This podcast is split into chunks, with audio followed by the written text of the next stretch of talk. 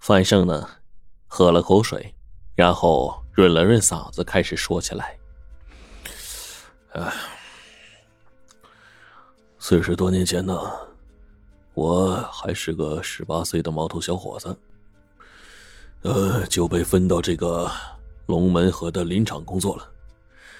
那个时候呢，林场的职能啊，不是植树，而是伐木，将参天大树砍倒之后呢，分解成木料。”运到全国各地支援建设，林场的年轻职工啊很多，呃，闲暇的时候呢，就带着自制的这个猎铳啊，去山上打野兔、野鸡，填补一下生活的空虚啊，顺便打打牙祭。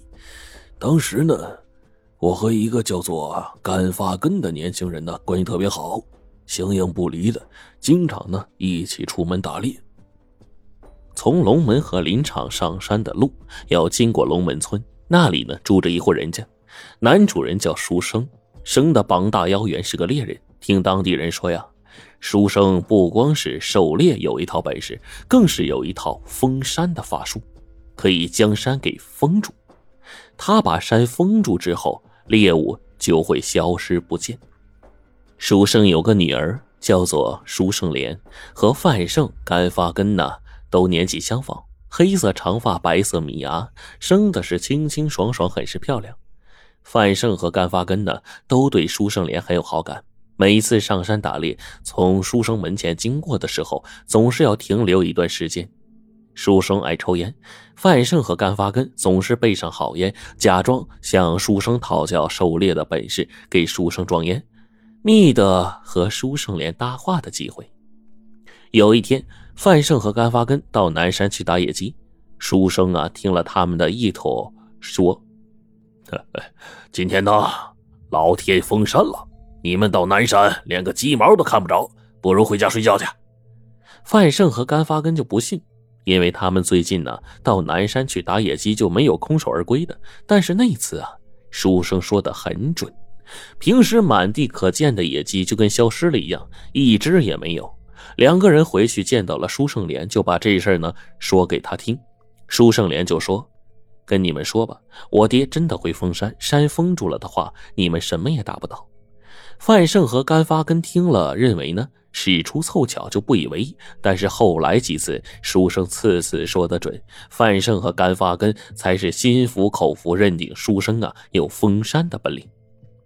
甘发根这个人比范胜有心机，竟然从舒胜莲的嘴里套出来，书生啊是读过猎经的猎人。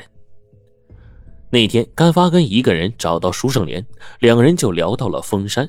甘发根假装不信，舒胜莲掐掐手指，对甘发根说：“猎山有山精，猎水有水精，不信你跟我去，我抓条娃娃鱼给你看。”说完，拿着一根线，带着一个针。把干发根带到了小河边上，舒胜莲啊，将针啊弯成了鱼钩，系上线，在溪边抓了几条小虫，然后呢挂在了鱼钩上，抛到了平静的溪水中。小溪清澈见底，一览无余。干发根看见，仿佛施胜莲施了魔法，从石缝里面涌出了七八条胳膊长的娃娃鱼，争相的咬钩。舒胜莲拉着一条娃娃鱼上岸，解下了钩，又将娃娃鱼扔回了水里，说：“娃娃鱼正在产卵，不能伤了性命的。”这看的甘发根是目瞪口呆呀。过了一段时间，林场有人被沸水烫伤了，因为天气原因，伤口呢创面就化脓了，打了半个月的消炎针仍然不见好。如果继续下去的话，有可能是性命不保。有一个老中医就说。要是有猪欢油就可以了，把猪欢油涂抹在伤口创面上，几天就好了。这个猪欢油啊，就是冬天抓到的猪欢，取出脂肪熬制炼成的，只能在冬天储藏，到了夏天就会变质。眼下正是三伏天，如果想要得到猪欢油的话，只能去抓一只活的猪欢，熬出猪欢油。林场的厂长知道。范胜和甘发根打猎有点本事，就把这个任务呢交给了他们。两个人上山下套，设下陷阱，捣鼓了两三天，连根猪毛都没逮着。甘发根脑子聪明啊，就对范胜说：“可能书生啊把山封住了，我们求他去。”两人买了一条好烟，把事情原委讲给书生，请他帮忙打支朱欢救人。书生听了两人的话，闭上眼，用手指啊掐算掐算，摇头晃脑的说：“哎呀，你们不知道，这是山神封山，不是我能阻止的，帮不了你们这个忙啊。”范胜和甘发根再三恳求啊，书生经不住两人的软磨硬泡，考虑了一会儿，答应下来，对两个人说。哎，朱焕正是繁殖季节，这时候去打朱焕，造孽呀！说完，随手拿了一副弓弩就出门了。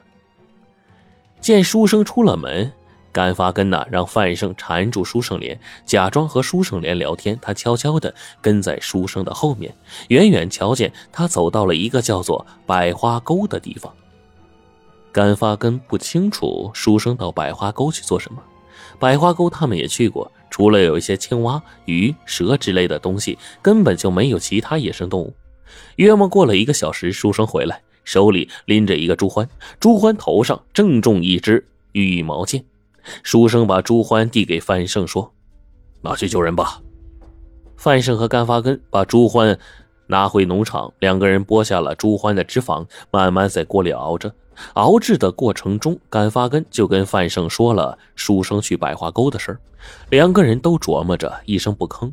等朱欢油熬好，两个人相视一笑，然后说：“晚上就到百花沟去。”到了晚上，两个人拿着手电到了百花沟。到了百花沟的这个中心地带，突然，他们手电前面全都是绿油油的一片呢，时暗时明，似乎是萤火虫的光芒。两个人忐忑的想：这不会是传说中的鬼火吧？还是甘发根胆大，对范胜说：“既然来了，还是去看看吧。”范胜握着手里的火铳，大着胆子朝着干发根呢向前走去。手电光很明亮，仿佛把那些绿光啊固定住了一样。两个人走到那些绿光的面前一看，惊住了，那里竟然是几十只大小不一的猪獾，仿佛在聚会一般。由于猪獾是夜行动物，眼睛被强光手电一照，短暂失明，都呆呆的站在那儿。范胜就叫道：“这么多猪獾，不会是我眼花了吧？”手一抖。手电掉在地上，猛然间，两个人感觉朱欢从身边迅速溜走。等甘发根把手电拾起来的时候，眼前惊人的一幕已经不复存在了。